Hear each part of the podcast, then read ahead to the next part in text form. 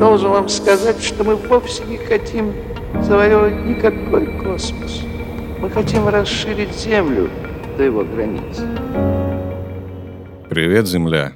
На связи студия подкастов Red Barn. Это еженедельные новости науки и космоса.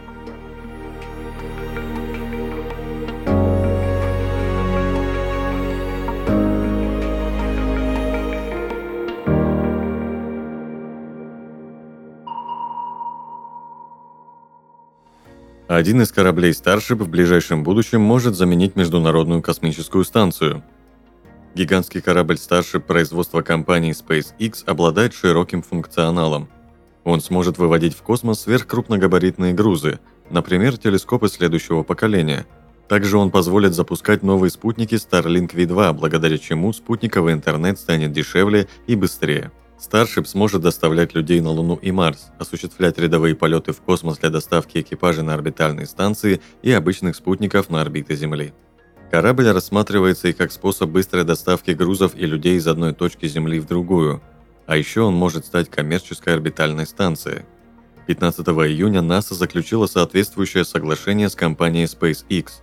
Оно включает работы в рамках нового соглашения по коммерческим возможностям в космосе – его цель – открыть доступ в космос многочисленным частным компаниям. По планам НАСА, после 2030 года орбитальные станции не будут финансироваться за счет государства, они станут коммерческими предприятиями, способными полностью окупать себя. Кроме SpaceX, в соглашении участвуют NanoRex, Blue Origin и Axiom Space. Каждая из них разрабатывает собственные концепции коммерческих космических станций и обитаемых модулей для МКС. Но в отличие от других компаний, SpaceX будет выполнять проектные работы за свой счет. НАСА же взяла на себя роль эксперта и советчика, предоставив SpaceX все необходимые технологии и данные, которые помогут завершить проект.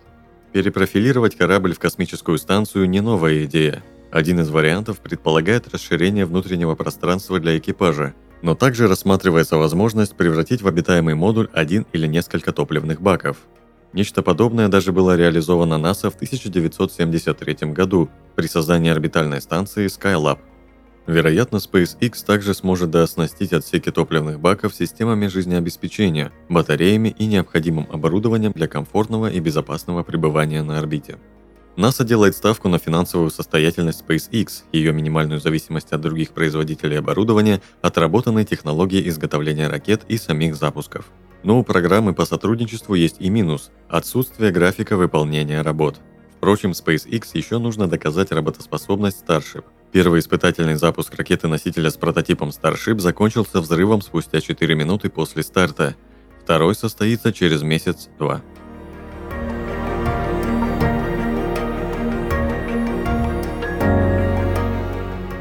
В России с помощью 3D-печати создали двигатель для ближнего космоса. Силовая установка предназначена для запуска геофизических ракет. Их планируют использовать для вывода полезной нагрузки массой до 25 кг в ближний космос – 100-150 км над уровнем Земли. Такие запуски применяют для проведения метеорических, геофизических и медико-биологических экспериментов в невесомости, вакууме и прочих условиях, которые характерны для космоса. Двигатель будет работать на метане окисляемым кислородом. Подача топлива в камеру сгорания будет производиться с помощью электронасосов. Создатели двигателя – конструкторы стартап-компании SR Space. Они рассчитывают завершить испытания в течение года, и выполнить первый полет ракеты собственной разработки с новой силовой установкой осенью 2024 года. Вот что сказал исполнительный директор компании Александр Зыков. Анализируя тенденции на рынке, мы заметили, что существует спрос на геофизические запуски. Однако в настоящее время в России нет доступных средств доставки.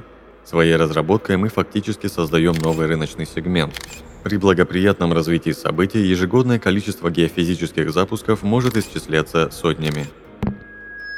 По расчетам специалистов, стоимость вывода полезной нагрузки с помощью геофизических ракет при выходе на регулярные запуски составит 25 миллионов рублей.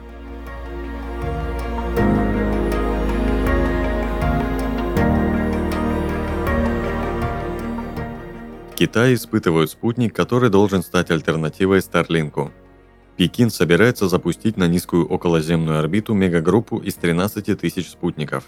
Предполагается, что они станут альтернативой группировке спутников Starlink от SpaceX. 23 июля первый спутник связи с ультратонким солнечным крылом Lingxi 03 стартовал с космодрома Тайюань. Его построил китайский стартап Galaxy Space.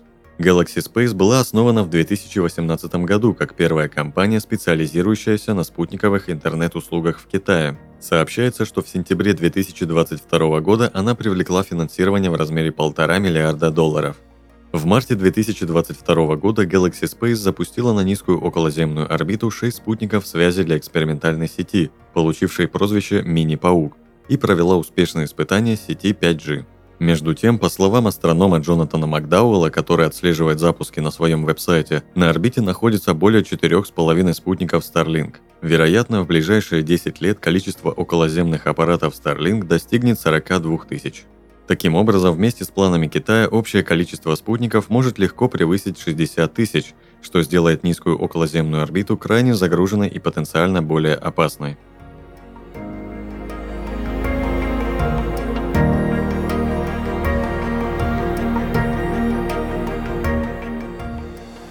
НАСА подписала соглашение о создании ядерного двигателя для запуска на околоземную орбиту – НАСА и Управление перспективных исследовательских проектов Министерства обороны США ведут активную работу по созданию космического корабля с ядерной двигательной установкой. 28 июля они выбрали партнера, который займется строительством двигателя. Это военно-промышленная корпорация Lockheed Martin. Задача Lockheed Martin – создать ядерный реактор на низкообогащенном уране.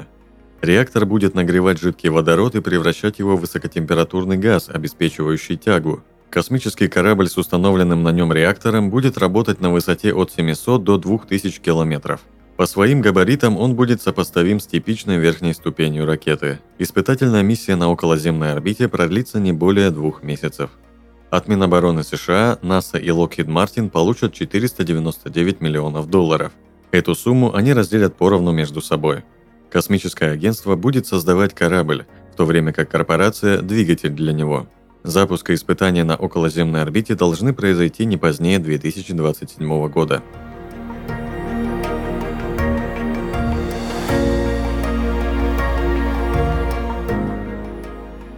Астрономы заметили среди молодых светил звездной колыбели умирающую звезду. Как правило, звезды рождаются группами из общего молекулярного облака. Такие образования довольно компактны и считается, что появление в них более старых звезд маловероятно – Однако именно такую картину удалось обнаружить астрономам из британского Шеффилдского университета в звездной колыбели NGC 2264. Находка может объяснить некоторые загадки, связанные с формированием Солнечной системы и Земли. Астрономы Ричард Паркер и Кристина Шотлер использовали данные космического телескопа Гая для поиска звезд, которые из-за гравитационных взаимодействий были выброшены из своих колыбелей на большой скорости – Неожиданно они заметили чрезвычайно старую звезду, которая движется через NGC 2264. Старая звезда явно не могла появиться в этом облаке. Местные звезды совсем молоды, а она находится на асимптотической ветви гигантов. Асимптотическая ветвь гигантов – это поздняя стадия эволюции не слишком крупных звезд. Термоядерные реакции в их недрах уже закончились, но еще сохраняются во внешних оболочках. Со временем и эти процессы останавливаются, звезда сбрасывает оболочки и превращается в белый карлик. Именно такая судьба ждет наше Солнце через несколько миллиардов лет. А вот старая звезда в звездной колыбели NGC 2264 уже достигла этой фазы. Звезды на асимптотической ветви гигантов могут рассеивать большие количества тяжелых элементов, включая алюминий-26 и железо-60. И если они способны проникать в звездные колыбели, то это может наполнять рождающиеся там системы этими нестабильными нуклидами.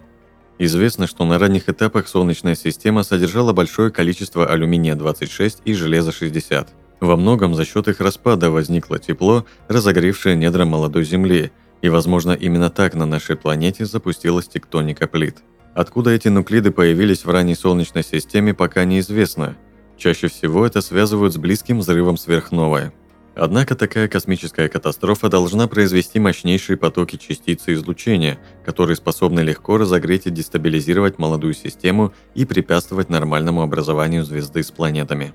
Поэтому находка старой звезды в облаке NGC 2264 предлагает альтернативный вариант решения этой загадки – Возможно, когда-то именно такая звезда, попав в нашу звездную колыбель, насытила ее радиоактивным алюминием-26 и железом-60 и создала уникальные условия, которые сделали Землю пригодной для жизни.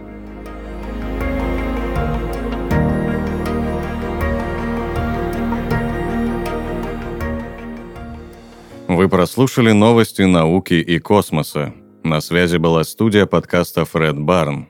Подписывайтесь на нас и помните, что информационная вселенная бесконечна.